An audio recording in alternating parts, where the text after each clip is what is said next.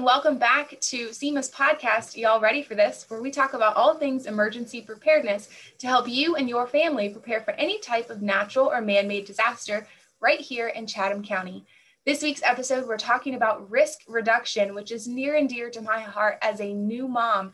I had no idea how many hazards were around my home until I started baby proofing. My co host this week is another young mama and a wonderful asset to the Chatham County government community, and that is Abby Murphy with the Public Information Office. Abby, thank you so much for joining me on this adventure. Well, thank you for having me. I'm excited to, to be here on this podcast. Woohoo!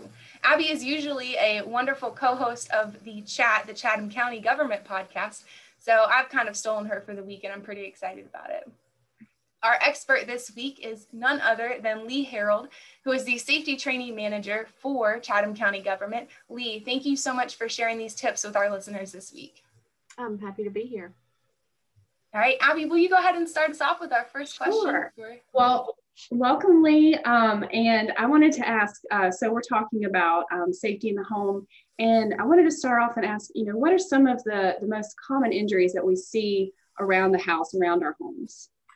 Well, uh, we think of our homes as that safe space for us. But in the last 10 years, at home injuries have increased about 60%. According to the National Safety Council, the most common injuries that we see in the home right now are poisonings, falls, drowning, choking, and fires. But what's interesting about the data is what we're getting from 2020. Since the pandemic started, we're seeing a huge spike in musculoskeletal injuries from working from home. Oh, okay. So muscular skeletal, that's that's a very intense word. Um, but it kind of brings up a really good point. We have a lot of ergonomic options when we're in the office. But when we're sitting at home, we really don't have a lot of those options. Some of us are having to sit at tables or in anything that we can find. How can we make sure that we are saving our backs and saving our our muscular skeletal system um, without kind of compromising what we are able to accomplish at work? Well, you're right, Chelsea. When we work from home, we try to find the most comfortable spot we can, and that leads to being in awkward positions. And it's been a huge issue since the start of the pandemic. Most of our work is done on a laptop or a tablet. So our head is constantly looking down, and that puts pressure on our spine.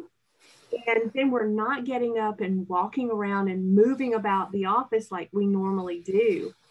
The body needs that movement, and they need the body needs the, the stretches that we we usually give it. So we do need to stand up and walk around um, find a neutral position. So when you work from home, when you work from your computer, I think one of the most inexpensive things that you can do is get an external keyboard and mouse and set your work area up like it would be set up in the office. So your feet touching the ground, your arms in a neutral position, and then get up. I encourage people once every hour at least get up, put on some music, dance around for just a second because you're at home. Um, you're not walking to the water cooler. yeah, I know. Um, oh, go ahead. No, I was just going to say, I love the idea of, of a forced dance party once an hour. I feel like we could easily implement that. Yeah, that sounds like a lot of fun. And I know there was a brief period in time where um, we were partially working from home here. And I remember I would have to consciously move myself around. So I would maybe sit outside for a little bit or go to my um, my kitchen counter and stand up and work that way. I was trying to be very cognizant of of moving around because I could feel myself sitting in a twisted position and feel my back starting to kind of ache. So those are all really great suggestions. Um, and you mentioned fires. So this time of year we hear about so many fires. Um, why do we see such an increase in, and what can we do to prevent higher fires in the home? Well, this time of the year, most of our house fires uh, result from three major causes. We have the, the heaters, we have cooking, and electrical uh, overloads. House fires are really tragedies that we can prevent just by making sure that our electrical systems are healthy. And by that, I mean, making sure that you're not creating that electrical octopus by plugging in 20 different cords in one extension cord and in one plug. Make sure that you are inspecting those cords for any tears or frays, um, any kind of damage on that cord, especially your heater cords if you have a space heater and you use space heaters, make sure that they are equipped with an automatic shut off or anything that will shut the heater off if it becomes unlevel. And then inspect your dryer lint uh, traps and keep those clean as well and keep them free from buildup. And then keep your oven and your stove clean because we have a lot of grease fires. So um, making sure that your stove and oven are, are clean will reduce those the chance of having a grease fire. And then make sure you have a fire extinguisher in the home that works. Teach your kids how to operate it. I just encourage everybody to test their smoke alarms um, periodically, not just when they start chirping with that annoying low battery chirp. Yes, absolutely. Uh, well, and for those that um, maybe don't know how to test their smoke alarm, could you kind of just briefly say what you need to do to, to test that? There is a test button on the, if you look uh, at your smoke detector, there's going to be a, a, little test button. Then you just push that and make sure that it goes off. Okay. Very it does make a loud beeping noise. My husband has gotten a little anal about it and tests stars on a monthly basis. My dog hates that noise. Yes. She goes, she goes insane we all hate that noise. yes. And you know, Lee, you mentioned a fire extinguisher, and I just want to make sure that people understand that all fire extinguishers are not equal. And you need to know what type of fire you're going to be putting out to understand the type of fire extinguisher that you need to use. Can you just briefly discuss the different types of fire extinguishers? Well, we have different types of fire extinguishers for different fires, and we have uh, Class A, Class B, Class C, and Class D, and Class K, of course. Really, in the home, you will only be confronted by a Class A fire, a Class B fire, or a Class C, which is A is paper and wood, um, Class B may be gases, and Class C is electrical. So the fire extinguishers that you can get in, say, big box stores like Walmart, Target, um, I, I would recommend you look for an ABC fire extinguisher, and that just takes out the guesswork. So now you're getting all of those categories of fire, the most common types of fires in the home, with one fire extinguisher. Yeah, that's fantastic. And that's something that I definitely learned uh, a little bit the hard way uh, and, and recognizing that not all fire extinguishers are the same and they're not all going to be helpful. And you don't want to pour water on top of some of those fires because it makes it a whole lot worse. You're right. You're right. Well, and Lee, I tell you, we, you, you mentioned it earlier. A lot of times we just assume that our homes are the safest places. And I had no idea that sometimes they can be so dangerous, especially as I'm starting to baby proof my house and realizing that there are a lot of hazards in my home. There are, a, we have so many preventable tragedies um, happen in our own home from broken bones to um, poisonings. You know, we hear so many horror stories that even some that involve our children. Well, so what kind of poisons would be available for children to get into and, and how can we keep them safe from those poisons? Um, medications and cleaning supplies are the, the biggest threats as far as poisons to our children. We can start by just making sure that our cleaning products are stored out of the reach of children in, you know, in a locked cabinet. And then when it comes to those cleaning supplies, just making sure that they are labeled correctly. Um, you, you know, you don't want to have a, a Mountain Dew bottle with engine cleaner in it because your child you, your children could easily think that is a Mountain Dew and grab it and open it and drink it. Um, and then with medications, you want to keep those out of the reach of your children uh, in a higher cabinet where, where they can't get to it. I, I know it seems like an inconvenience sometimes, but it's a lot better than having an injured child. So uh, just keeping those items out of the reach up in high levels. Yeah. It Seth and I, my husband and I have been really, really careful in trying to understand where we're keeping our cleaning products and what that looks like.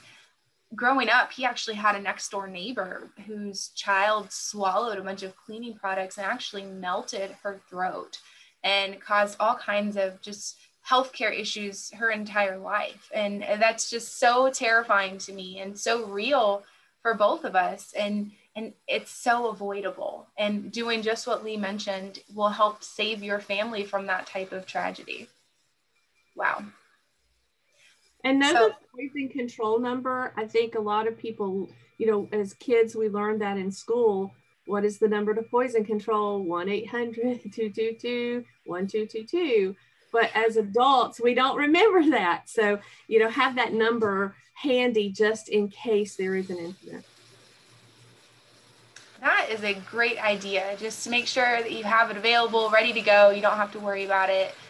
I, I like that. I like that a lot. All right, so kind of shifting gears here. I feel like in emergency management, for some reason, I'm always hearing stories about people falling off ladders. Is that really a, a common household hazard? Ladders are a big source of falls in the home. We get to working on the honey-do list and uh, we just don't we focus on what we're doing and we don't have the safety people looking over our shoulder. We're not using the same safety measures that we would in the workplace. Um, so yeah when you're cleaning out those gutters and you're using a ladder you're using a ladder for any other reason use it wisely use it how it's supposed to be designed use it properly and make sure that it is uh, secured you want to make sure that it's on firm ground. And the, there's another cause of falls. You know, we associate falls with ladders, but um, uh, there are a lot of falls that are happening. You know, we're our generation is becoming caretakers for our our parents who may be aging. And, and with so many of us becoming caretakers, we really need to evaluate the safety of our, our elderly in our home with rugs and cords and stairs. You know, these could cause people to trip and fall. So, um, in addition to the ladder safety, which we do have a lot of people falling off ladders, you know, try to keep your walking paths clear um, and, and make sure that they're clear from tripping hazards, especially for our elderly.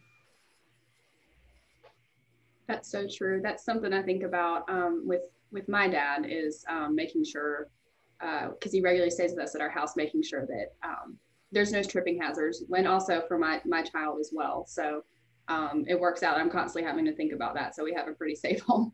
well, that's good. Um, I know you work with uh, occupational safety, um, meaning meaning the workplace. But what would you say is your number one tip to stay safe in your home? Actually have three things that um, I think are the best tips that I can give you. Purchase a good first aid kit because things will happen. And then write down your emergency contact numbers and put that list with your first aid kit. And then put your first aid kit somewhere in a common area. So when something happens, you're not, you know, running around and looking under every cabinet in the house trying to find the first aid kit. But you also need to keep that updated with uh, updated supplies and update your, your emergency contact numbers on a regular basis. I think the second thing um, is to make sure that you have a working fire extinguisher. I'm, I'm huge about these fire extinguishers. You need to have one on every single level of your home.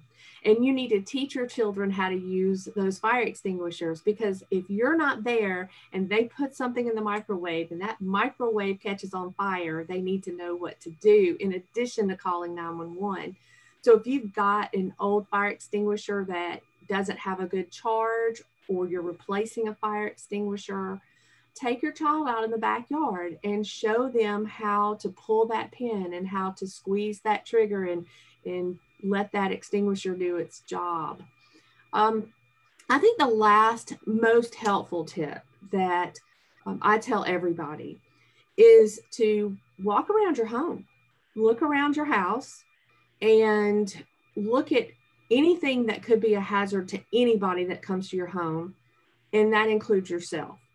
And, and ask yourself, what is the worst thing that could happen? and then correct that hazard or the condition, whatever it may be, to prevent that worst case scenario. Uh, but uh, three tips instead of one.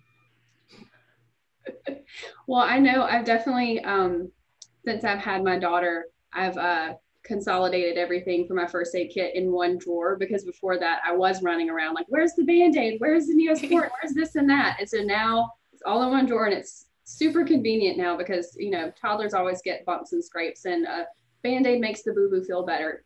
Um, so um, that's a really, really good tip. Yes, and I love the idea of walking around your home. And and I would even implore you to walk around your home in someone else's shoes. So if you have young children, maybe get down on your hands and knees if you're able to and kind of explore what it would look like for them and maybe try to walk around just a little bit wobbly to see what it might feel like or, or be like for someone that doesn't walk just as steadily as you do. It would really give you a good perspective of things that you can change around your home. I love that. Yeah, we do tend to think of our, our home is our shelter, it's our safe space, but there are so many things that can go wrong. I just think that we need to be prepared by correcting any of those hazards that we can. 100%. Well, you guys, that is all of our time today. Thank you both so much for making this fun, making it educational on both a personal and a professional level. Thank you guys so much for helping me do that today. Thank you for having me. Yeah, thanks yeah. for having us. Well, you guys and our listeners, please tune in for next week when we are joined, kind of a blast from the past for CEMA. We're joined by two CEMA contract employees who were actually part of our VISTA program or Volunteers in Service to America. Let's take a look back about what their experience was like here at CEMA and also talk about some opportunities about how you might be able to come work for CEMA for a year. We'll see you guys next week.